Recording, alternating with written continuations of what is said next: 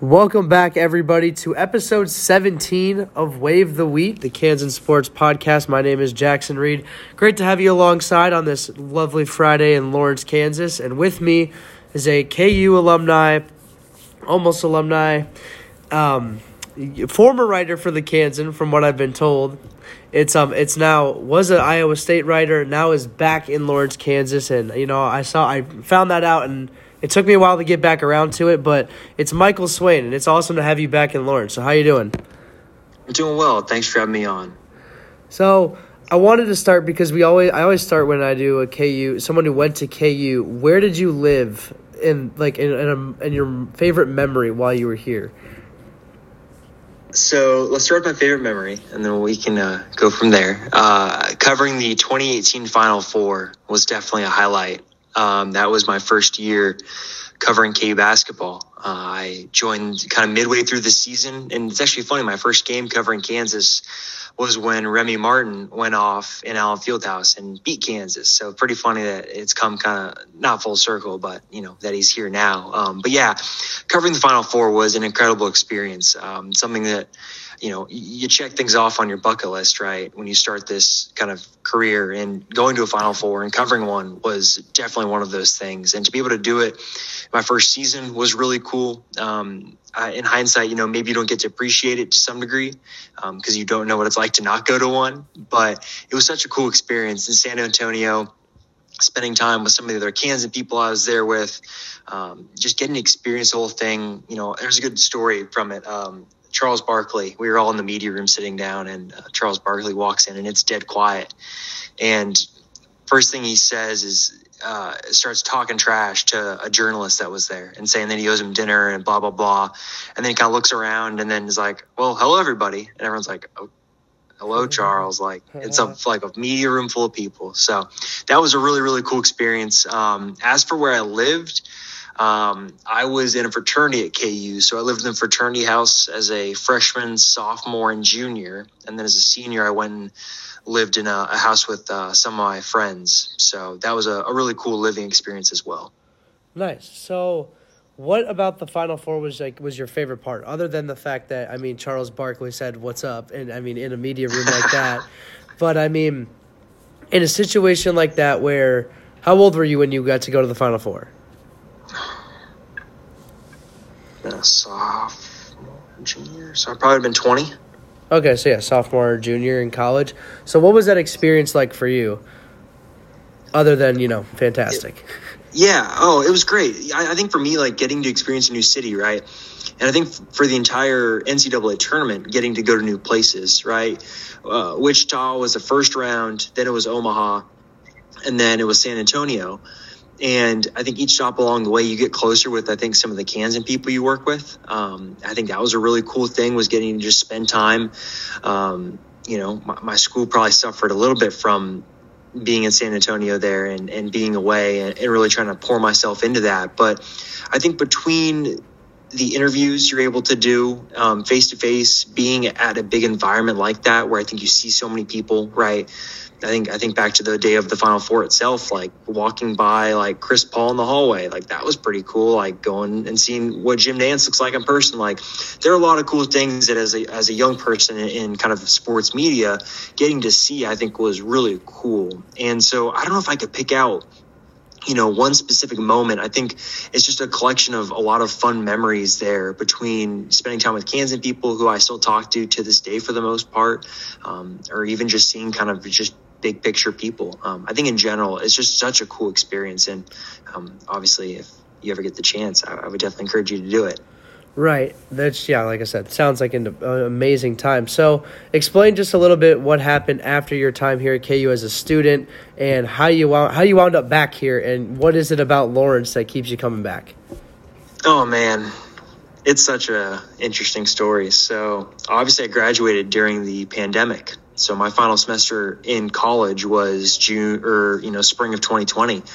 So I was fully prepared mentally, like, all right, we're about to go on this run through March Madness. Um, you know, they're going to go to the Final Four and win the national championship because they were the best team in college basketball, hands down, without a doubt. And obvious, obviously, you know, everything stopped. And I, man, I still remember driving to Kansas City when I got the text like, hey, you can turn around, like this is shut down. Um, and so after that, I kind of had to think like, all right, well, I don't get to cover like March Madness. I needed to find a job like for when I graduate. And so my, my initial thought was, hey, I'm going to do grad school.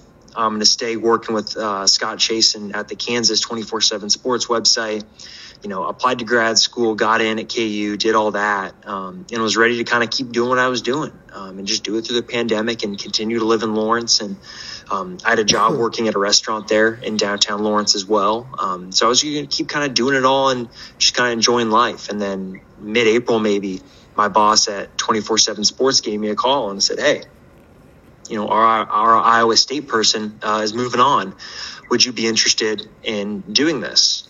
Um, and the deal was like, hey, you'll start kind of part time at the beginning because um, there was a hiring freeze going on, and you know if you do well, we'll hire you full time. So I spent about a year still living in Lawrence. Um, so from June of 2020 until August of 2021, I lived in Lawrence, still covering Iowa State remotely. Um, I drove up to Ames for football games, but everything was through Zoom. So I was able to kind of do it remotely. I, I kept the the job working at the restaurant there in Lawrence and was kind of doing both of those things. And then in October, got hired full time by 24 7 Sports, which was really cool. And I'm really fortunate and thankful for that. Um, and then, you know, you kind of think about, all right, it's time to move.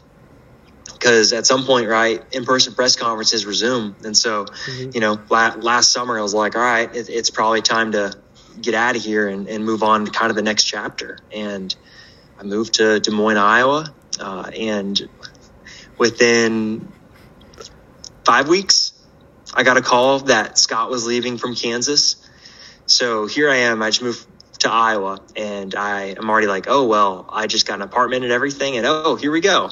We're already going to kind of think about moving back. So it was pretty crazy. So it all kind of happened pretty quickly. I saw the football season there in Iowa and did all that, and then finally kind of got the chance to come back.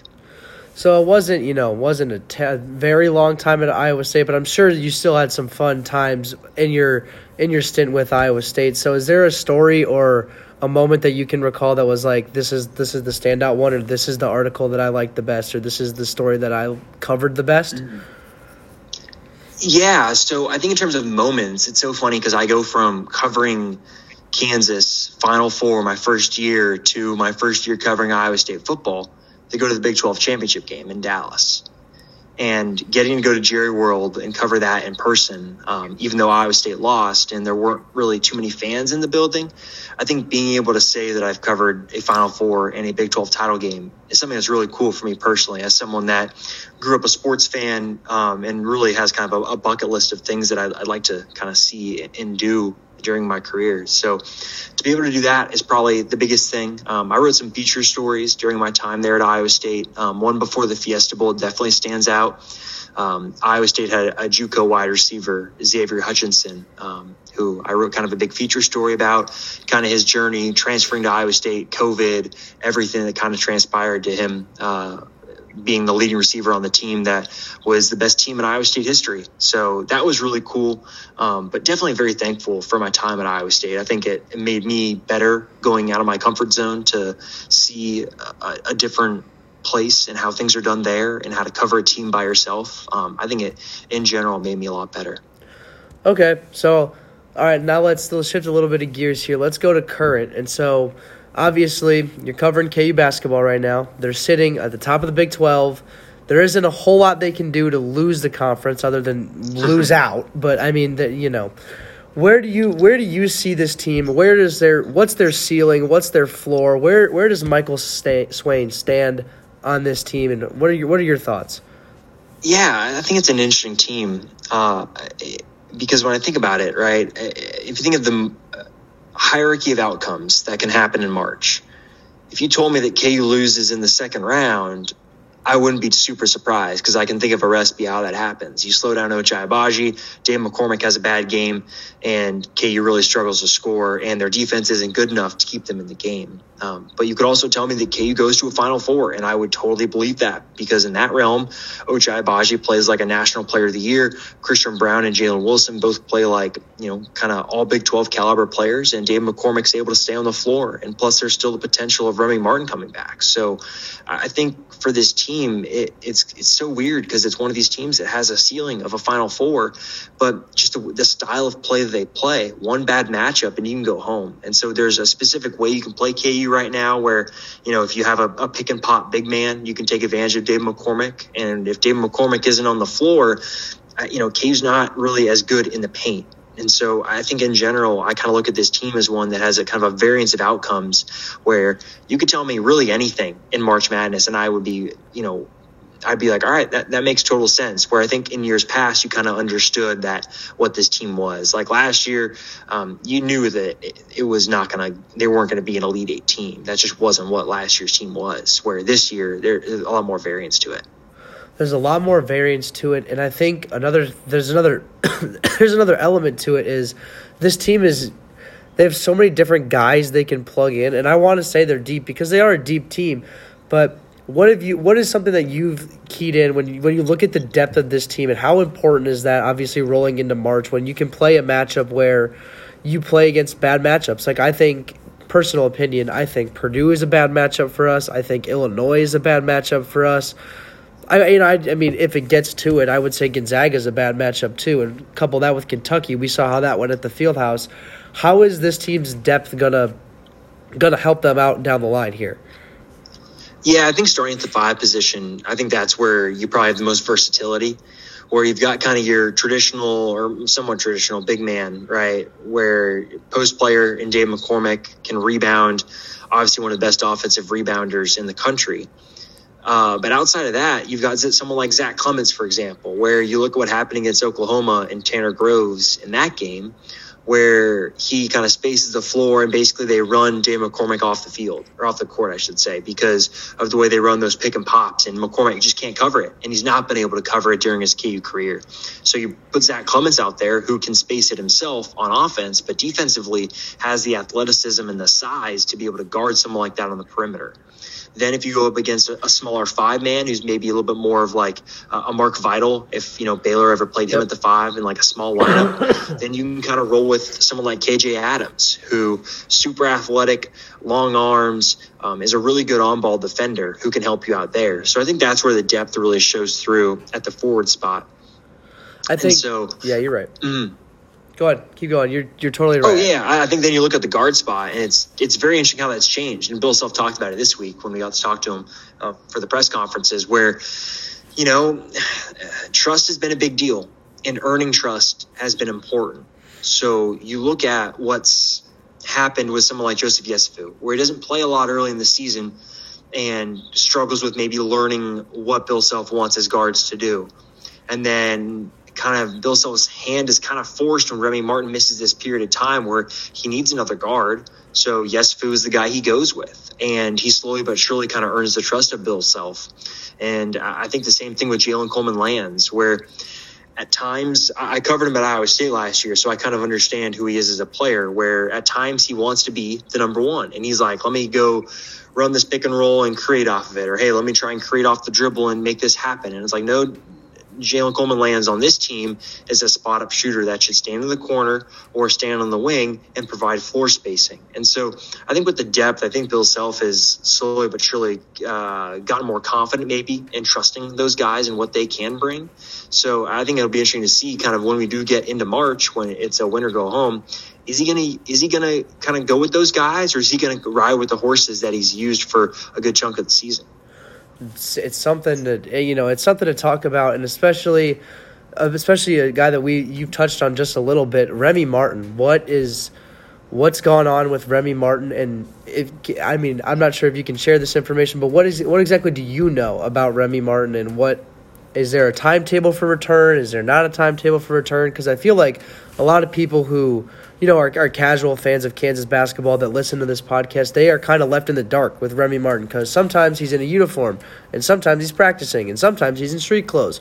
So nobody really knows. But as someone who is, you know, you attend the press conferences and I'm sure that you have just a little bit of inside tracking. Is there is there a timetable for return for Remy Martin, or are we kind of are you left in the dark like us? Oh no, it seems like things are trending in the right direction. Um, I think that you know the whole storyline of it all. I think makes sense if you if you lay it out pretty simply, right? So Remy Martin has a fall against Nevada on December 29th. Um, later on, Bill Self says it's a, a, deep bone bruise, and so a quick Google search of that, you'll see it's about a. It, it depends on the the severity, but kind of a it could be a four to eight week type of injury. So you think about four to eight weeks, you know, more on the eight week side since December 29th. That's February 29th. That's this week. Okay. And so you look at what happens then after that, where Remy Martin misses that George Mason game because of swelling in the knee. Sure, makes sense, right? Mm-hmm. And then after the Oklahoma State game, we got to talk to him in Stillwater, and Remy Martin said that the doctors did a really good job of putting him in position to be able to play. And he wanted to play. And I think you have to keep in mind, too, that Remy Martin came to Kansas to win.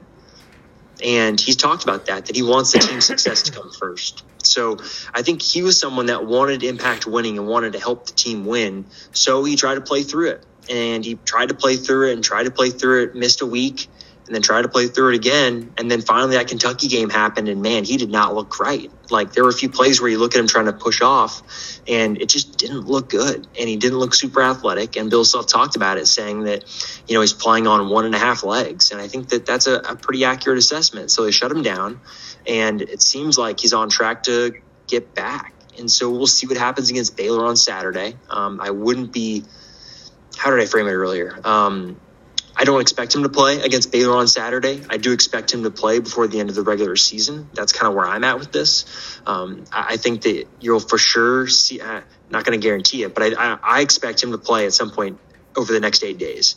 And I think that's a big deal for KU to at least get him on the floor, see what he looks like. You don't like in practice, for example, you see him in practice. That's different than when you got other guys going against him that don't care if they bump into his knee. Where in practice, guys might be ginger around him, right? You know, so it's a different environment. So I do think you'll see him before the end of the regular season. It's just a question of can he earn the trust from Bill Self in that short period of time, be able to put him out there when it matters. And speaking of or Friday, that's the day that this comes out. Saturday, Kansas takes on Baylor, and uh, you just published an article about two o'clock today about David McCormack, who re-aggravated the foot against Kansas State. What's the what's the latest on David McCormack? And you know, it says it said that Bill Self would would can would ponder the idea of resting him um, through the length of the Big Twelve tournament. What what's the update with David McCormack right now? Yeah, so with Dave, I think you got to keep in mind that he had off-season surgery last year. So heading into this season, he had surgery, and something that has come to the forefront now is that you know Bill Self and them have tried to manage it. And if you look at the minutes, it's about the same that he played last year during conference play. Um, and so it's something that has kind of bugged him at times. And he's also got a little knee thing that he bumped it against uh, Texas, I want to say. Yeah, Texas. And so that's kind of swollen up to it once or twice. So he's fine. You know, if, if he can, he'll be able to play. But it's just a question of kind of when you get into the Big 12 tournament, do you want him playing 30 minutes a game, high 20s minutes a game? Probably not, right? Bill Self said today that the, or Thursday, that the end goal is to have him being as healthy as possible when he gets to March and, and March Madness. So for me, it's kind of like, are you going to sit him out for the entire Big 12 tournament? Is it going to be limited minutes? I don't necessarily know. Obviously, KU is going to use him against Baylor on Saturday because they're going to need his size. And then after that, I think they'll use him kind of get through and clinch the Big 12. And then we'll kind of just see what the minutes look like. And so I, I think that's where things are trending with McCormick. Okay. So, final question about KU basketball. Do you foresee them to be a one seed? And come March Madness and on Selection Sunday, will there be a one next to KU's name? I do. I do. I think that you look at the Big 12 as a whole and I think K, mm, KU beats Baylor, yes. Yep. If they lose to Baylor, it's a coin flip probably. I think you might have to win the Big 12 tournament uh, to be a one seed if you lose to Baylor. But honestly, who knows? Something I was looking at earlier today is just how condensed kind of that, that top group is right now.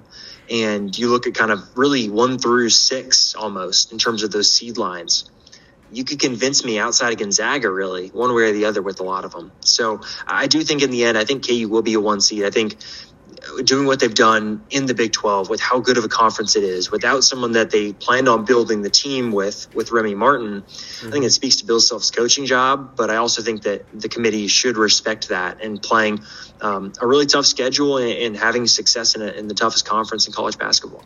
You, I mean, you would think they'd be a one seed, but I mean, obviously, there's still a couple games at hand, and you know, there, there's still things that can happen. Um, but we're gonna get this wrapped up now. We I end my podcast the same way every single time. So it's a college sports venue that you have not been to yet that you would like to go to. It's any sport or and a professional venue that you have not been to in any sport. Okay professional is easy. I've not. I'm a I'm a Warriors fan because I'm from the Bay Area, so I've okay. not been to the new arena. Uh, okay. Chase Center in San Francisco. I would love to go see a game there. Um, in terms of college, I think it's probably two. I'd love to go see a game at LSU, a yep. football game uh, there in Baton Rouge. That'd be really cool. Um, or going to Cameron Indoor to see a game, a Duke game there. I think getting, you know, having Allen Fieldhouse more or less is my office for a few months out of the year very lucky, and I, I think that's really cool. But I think Cameron Indoor going to see the game there would be awesome. Those are two good answers. And then the last question is if you could go back and witness any sports moment all time, what would you pick and why? What would I pick and why? Mine just hmm, passed. The Miracle on Ice. The anniversary was two days ago. Yeah, two or three days ago. Interesting. I would probably go back and hmm, being there for Mario Chalmers' shot would be cool. I didn't really grow up as like a, a, huge K basketball fan. It's something that I kind of developed once I knew I was going to go to college there. Um, that'd be big. Or maybe going back to watch one of the 49ers Super Bowls with Joe Montana. That'd be really cool too. Okay, so are you so you're a 49ers fan and a Warriors fan? I am. I'm all about my Bay Area sports, um, big time. Oh, that's funny. I love it. I love the Rams hat. That's I just good. yes, I just showed on my Rams Super Bowl champions hat for those that don't. Those that obviously you can't see them. You can't see them, but yeah, that's what happened. But again, Michael, thank you very much for coming on, man. This has been a blast. This has been Wave the Wheat. For courtesy of Kansan Sports, be sure to check us out at kansan.com slash sports. The Baylor recaps will be available Saturday midday, probably, I'm sure. So be sure to go check those out. And as always, take care.